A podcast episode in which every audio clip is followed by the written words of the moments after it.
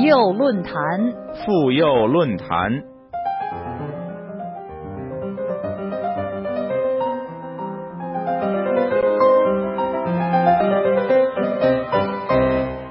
听众朋友，又到了妇幼论坛专题节目的时间了，我是主持人韩青，欢迎您收听我们的节目。香港抗议中的警民冲突持续激化，延伸到大学校园，陆港矛盾不断加深。据最新的消息，目前香港理工大学校园内仍有一些学生在坚守。在上一期的节目中，美国纽约城市大学政治学教授夏明在接受我们的采访时谈到，目前反对抗争的人说，抗争走向了暴力，毁坏了香港。也有人说，这种暴力反而使抗争更无效。如果大家坚持合理非，香港学生会得到更多人的支持，取得更大成就，甚至会给北京施加更大压力。我们在上期节目中也提到，美国《纽约时报》日前采访到五位在香港上学的来自大陆的学生，让他们就当前的香港局势以及作为大陆人的亲历发表看法。显示出香港内地生和海外留学生的疏离、绝望与分歧。他们中有的认为抗争学生以学校为据点，是一心搞破坏的暴徒；有的表示心里虽然同情抗争者，但不敢公开发声；有的为自己是香港大学中的一员而自豪。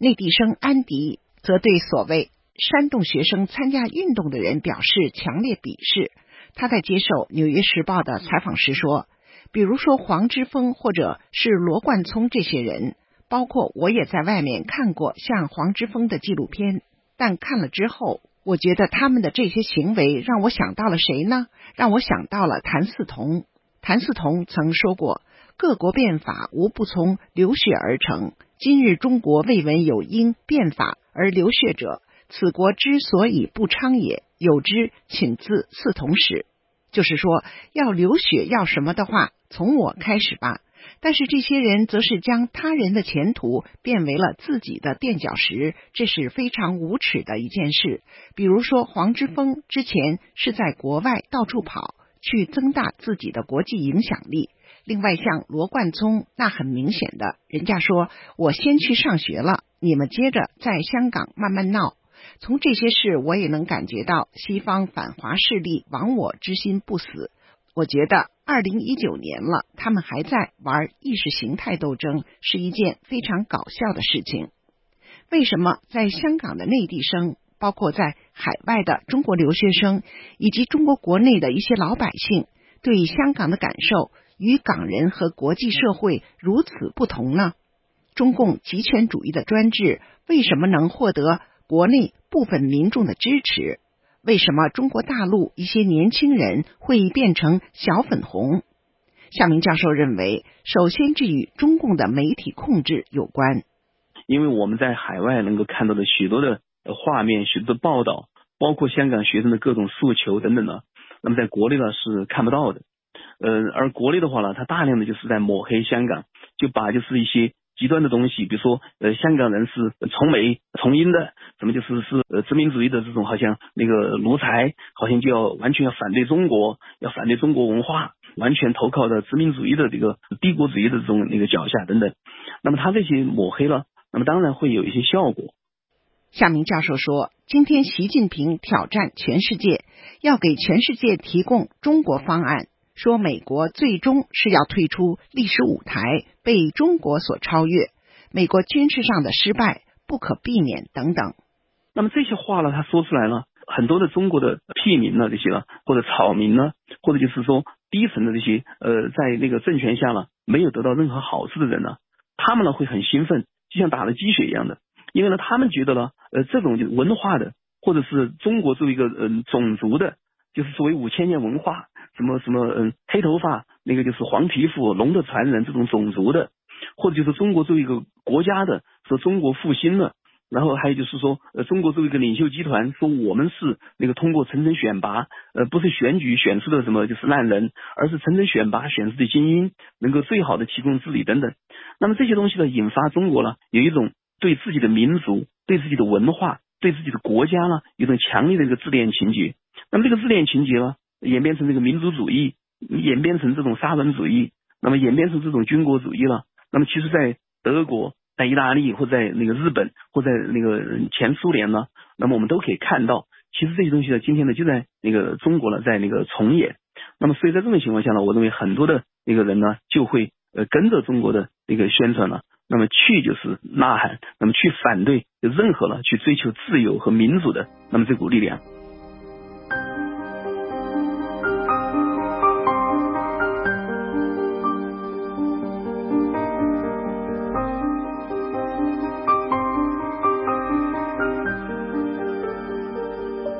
听众朋友，您正在收听的是妇幼论坛专题节目。在今天的节目里，我们将继续就香港学生抗争出路何在进行探讨，请您继续收听。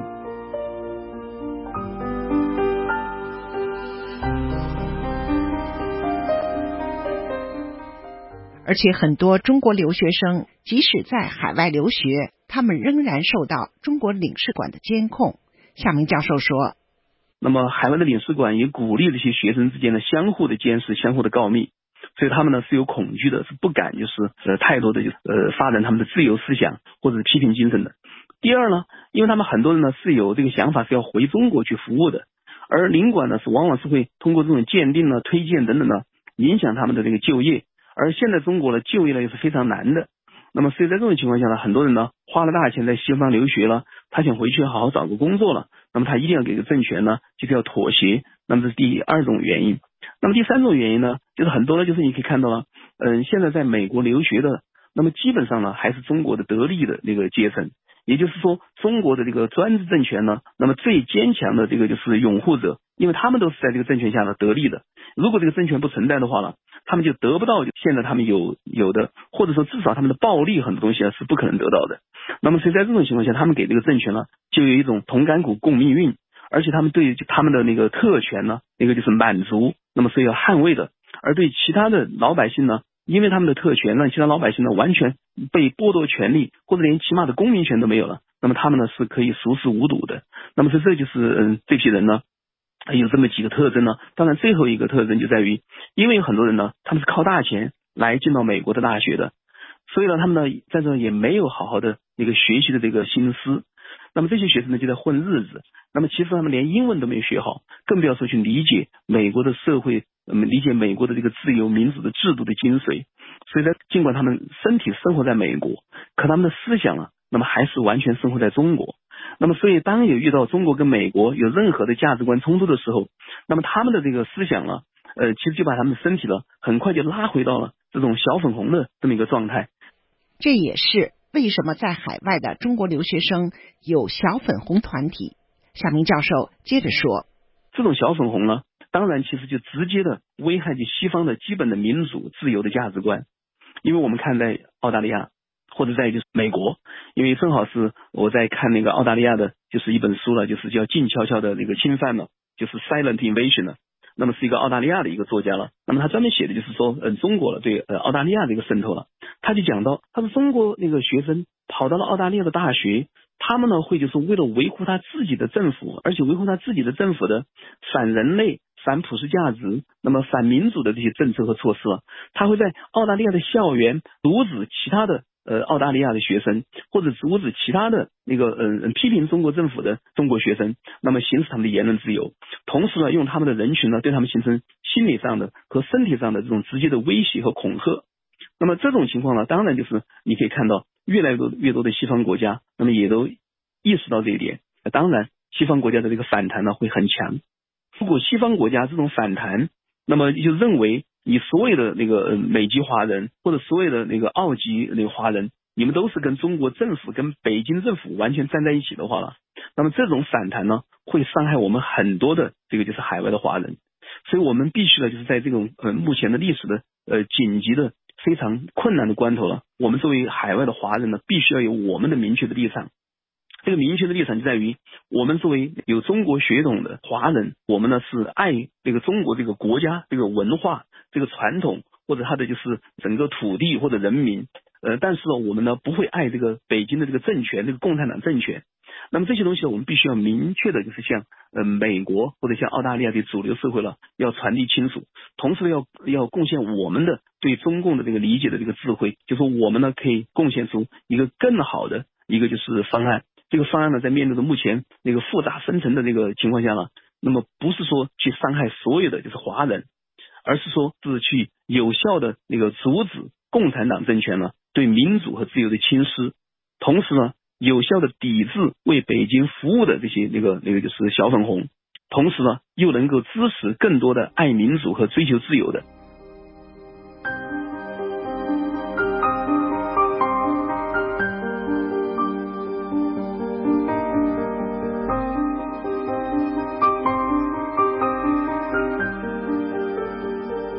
听众朋友，您正在收听的是妇幼论坛专题节目。在今天的节目里，我们将继续就香港学生抗争出路何在进行探讨，请您继续收听。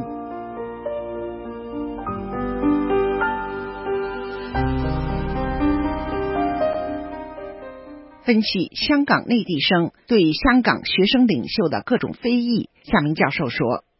我觉得很多的，无论对黄之锋，呃，还是罗贯书了。”呃，还是就是什么，原来还有周永康啊等等的，那么还有就是那个歌星叫何雨诗是吧？嗯，对他们的就是各种，我觉得就是有很多的有人的非议了，就说，那么这些东西呢，我觉得是一个很重要的一个就是呃中共啊，第一，他的一个呃抹黑的手段的一个成功的那个运用，因为呢，就是说中共呢，他知道的很清楚，他要枪打出头鸟，那么他要把任何一个运动的领袖呢，把他给就是那个孤立起来，然后要抹黑他。然后呢，就把他给就是那个就是嗯孤立起来，然后最后要把他给消灭掉。那么他抹黑呢，无非就是几个就是嗯嗯手段，一个说他是自私，是为了求着自己的什么名利，什么就是那个获得个人的满足，嗯出风头，就第一个。第二个就是说他有他的那个阴暗的那个企图，他这样闹了那个成名了以后，西方国家帮着他，他就可以所谓的吃人血馒头，拿着学卡就是这样，然后就去到西方国家留学了。那么就不管那些那个就是那个牺牲的人了。那么第三个就是无非说他们的生活上也很有问题，比如说他们呢就是不知道钱从哪来的，比如说那个污蔑就是黄之锋说好像他们家又拿了什么什么海外的钱了什么东西。然后对那个就是女性的话呢，无非就是说他们生活上又不检点呢，他们呢又什么在那个什么抗争中，他们有什么性关系什么很混乱了等等呢，他无非就这样来做。那最后一个就是说，你为什么不去那个前线去牺牲呢？呃，你为什么现在跑到英国去演讲？呃，跑到美国去演讲？你怎么跑到街头上直接跟那个警察就对打了？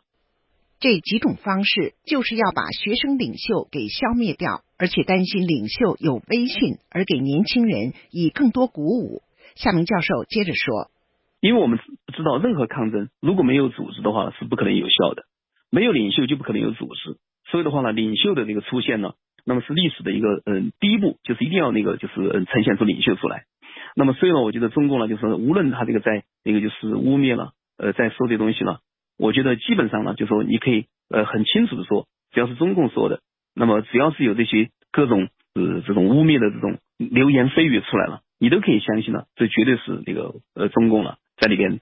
炮制的操纵的。这个不是说就说我们完全就是呃出现偏执狂，就认为中共说的都是假的，中共说的基本上都是假的。因为这里面就说，那个就七十年前，呃，当我们读的那个就是现在读的什么《金陵春梦》啦，《侍卫官杂记》啊，这东西，现在越来越多的就是暴露出来，当时就是中共地下党他们在香港，那么就炮制出来，就是污污蔑整个就是蒋氏家族或者污蔑国民党的高官的，那么就这样，那么所以呢，就中共这个就是特务政治，那个宣传撒谎政治，然后包括他们的暗杀政治等等的，呃，这些东西是用的是非常的娴熟的。所以，夏明教授说，我们首先要认识到，中共就是宣传机器，而世界历史的变化不在于写文章的人也要去扔石头，而在于写文章的人用笔做枪。夏明教授接着说：“那么，历史的变化在于写文章的人用笔做枪，然后呢，就说能够打枪的人，那么用枪啊去战斗。那么，就像那个雨果给拿破仑说的，那么你有剑，我有笔。”那么我用我的笔呢作为剑呢，那个配合你一起打。那么所以呢，其实你可以看到了，呃，对各种就是学生运动的各种呃领袖了，或者各个人物的不同的功能和不同的角色、不同的贡献了。有的人就是往往就是说，你能够干文的，他说你怎么不去干武？你是干武，他说你怎么不去干文？那么他所有的就是要搅乱你们的这个分工，他就是要让你们所有的人呢都没有信心，同时要就破坏你们的自信心。所以夏明教授说，在学生的抗议活动中，有人设路障，有人写文章，有人在接受外国媒体采访，有人在美国国会做游说，这就是一个大的团体的合作，每个人的贡献都不可抹杀，都值得讴歌。夏明教授接着说。面对的这个领袖了，我认为中国人呢有一种非常那个大的一个病态，不仅是就是说面对的香港，甚至在八九民运，甚至今天呢整个中国的民主化运动，就在于中国人呢就说他有一种就是毁坏、不信任或者怀疑自己的领袖的这种就是那个呃幽暗心理。那么这种幽暗心理呢确实是非常可怕的，就在于他永远没有信心，他永远不相信呢有很多的领袖人物呢是为了理想在牺牲。牺牲自己的个人利益，牺牲自己的物质利益，甚至牺牲自己的生命。那么他们永永远是一种就是幽暗的心理，就在于说，哦，你去做这个事情就是你想出风头啊，你做这个事情一定美国给了你大钱，美国人在支持你，呃，那个中央情报局在那个包养你啊，你死了这一定是假的，你你你可能现在隐隐藏在美国的某个地方，你在那儿安安静静的快快乐乐活着，你那个所谓的死讯，你在中国坐牢这些东西可能都是假的。那么等等等等，这就是中国人的这种，就是有一大批人呢有这种幽暗的心理了。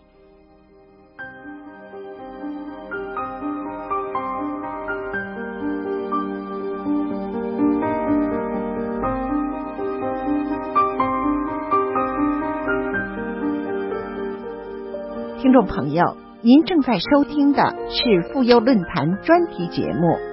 在今天的节目里，我们将继续就。香港学生抗争出路何在？进行探讨，请您继续收听。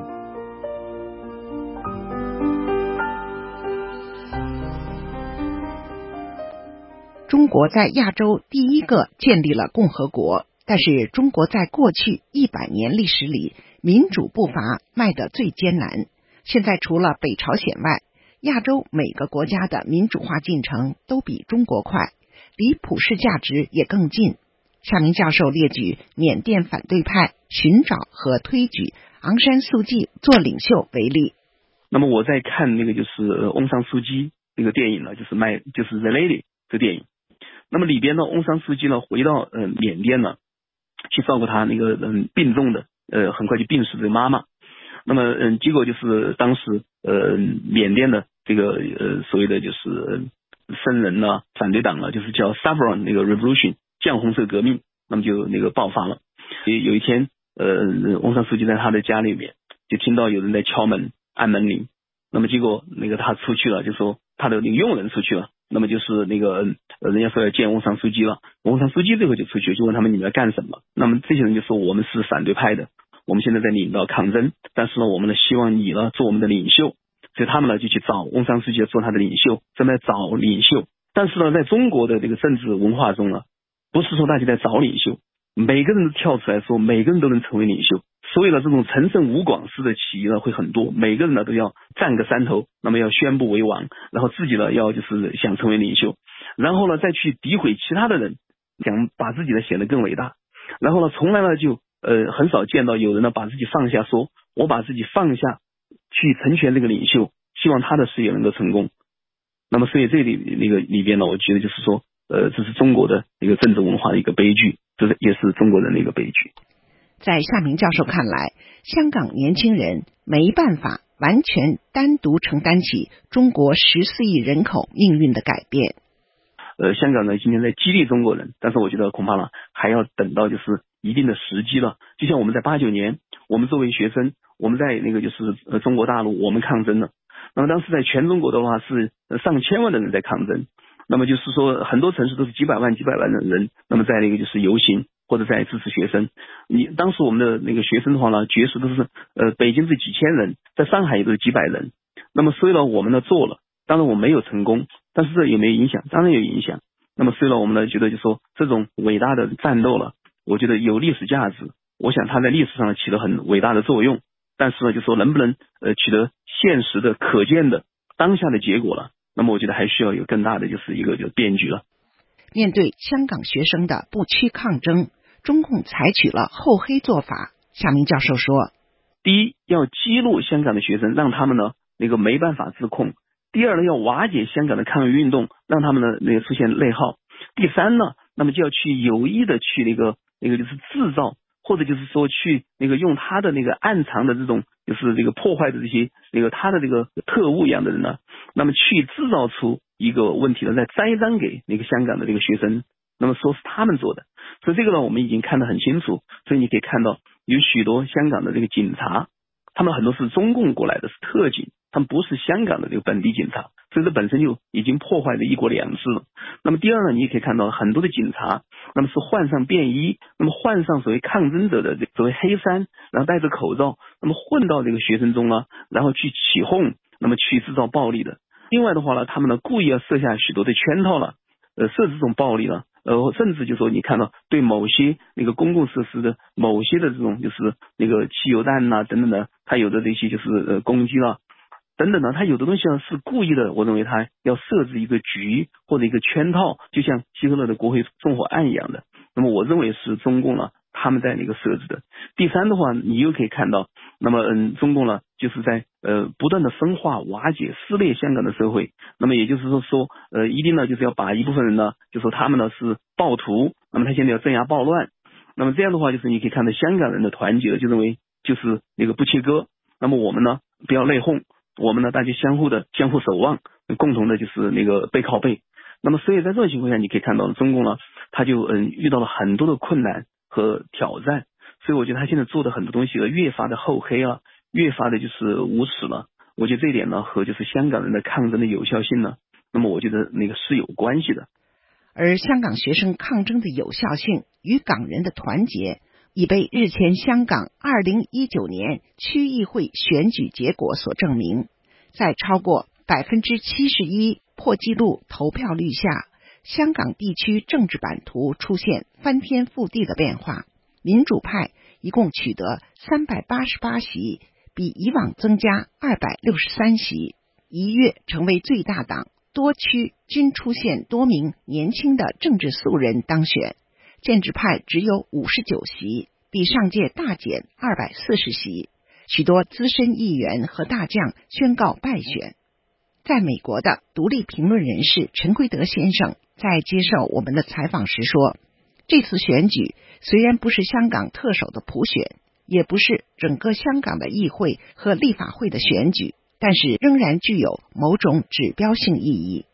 虽然是对最高的权力、最高的。”执政权力并不会直接产生什么影响，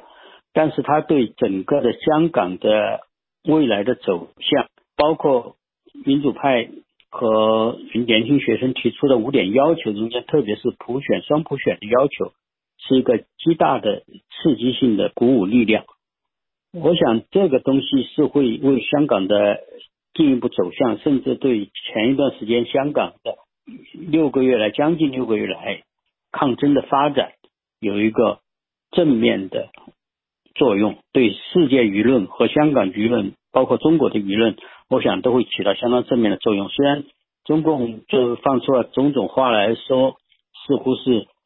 对这个这个这次选举非常的不满，也做了些说法，但是总的来说，大家都不得不承认这次选举的成果。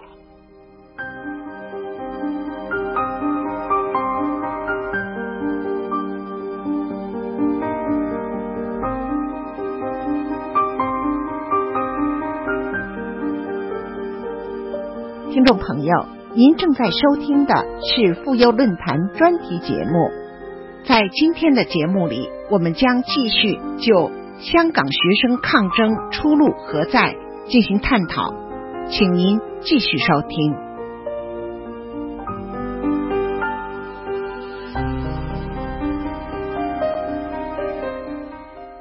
舆论认为。这次选举明显表达了香港的民意和香港人的基本理性以及对民主的渴望。陈奎德先生说：“这就要需要各个方面认真的，或者是说面对现实，要承认这次选举代表了香港的民意，同时也正是这五个多月来香港市民抗争的民意的表现。这个表现已经通过和平的选举的方式，铁板钉钉的钉在了香港的历史上。这样一个东西对香港下一步的民主进程的推动是有相当重大的作用的。对于遏制中共试试图用更加强暴的手段来镇压香港民众的抗争，也是有相当大的遏制作用的。我注意到了林郑月娥在选举结果基本出来以后，他的讲话，他也说他会注意，会面对现实，会注意到香港的民意表达。虽然我想北京方面会做出各种各样的行动或者措施来。企图抵消这次选举的意义，减弱这次选举的意义。但是这次选举，它的结果已经清清楚楚的表在坐在那个历史上了。它整个的这次选举的那个结果，民主派的议员大大的超过了，就是说呃建制派的议员，而且过去的那个席位已经比过去已经增加了很多很多个。这次看的清楚，是民主派的议员。他占总票数的已经有百分之八十几，而建制派只有百分之十几。陈奎德先生认为，北京如何对待这次香港选举的结果，对香港的未来非常重要。如果是他还要继续的像前一段时间这样，用相当强暴的警察力量来镇压香港的民意，我想这次选举给了他们一个非常清楚的回答：这个镇压是。不可能得逞的，而且镇压表明镇压的结果是不可能使民意因为恐惧而退缩回去的。香港的民意已经通过这次选举表达出来了。北京比较明智的、现实的做法是应该遵从这次选举表达出来的民意，遵从过去所做的一些基本承诺，真正尊重香港人的基本权利和基本法规定的。包括一国两制、港人治港这些基本的方针，使得将来的选举尽快的达到，就是香港人的五项要求中，特别是最重要的双普选这个要求。我想这次选举如果能起到这样的作用，我想在在香港历史上都是一个划时代的事件。至于北京会不会朝这个方向走，或者对选举结果进行反扑，目前还不清楚。陈奎德先生接着说。但是我想，如果他要做反向的操作的话，恐怕会受到各方面的抵制，包括世界舆论和世界有些政府的力量的抵制。我想，美国政府两院所通过的那个《香港人权与民主法》已经清清楚楚的表达了这一点，所以这对北京来说是一个非常大的一个警示。香港人的选举的。是一个更直接的一个民意表达。北京如果是通过这次选举，能够慢慢的退回他过去曾经伸向违反基本法、违反中英联合声明、伸向香港的种种的干涉香港人的基本自由和法治的这样一些做法的话，那是他走向了一条现实主义的道路。如果不这样的话，我想北京会遭遇到更大的困境。甚至影响到中国全局的一些正常发展。他政权，他要防止自己的政权不稳，但是如果采取反向操作的话，我想会加剧自己政权的危机性。这是北京应该清楚的意识到的这一点。我想，这个香港选举恐怕是给他们上了一个最重要的一课。好，听众朋友，今天的妇幼论坛专题节目就播送到这里。我的推特地址是韩青八 H A N Q I N G 八，欢迎您和我联系，也欢迎您对我们的节目提出意见和建议。好，听众朋友，主持人韩青在这里，谢谢您的收听，我们下次节目再会。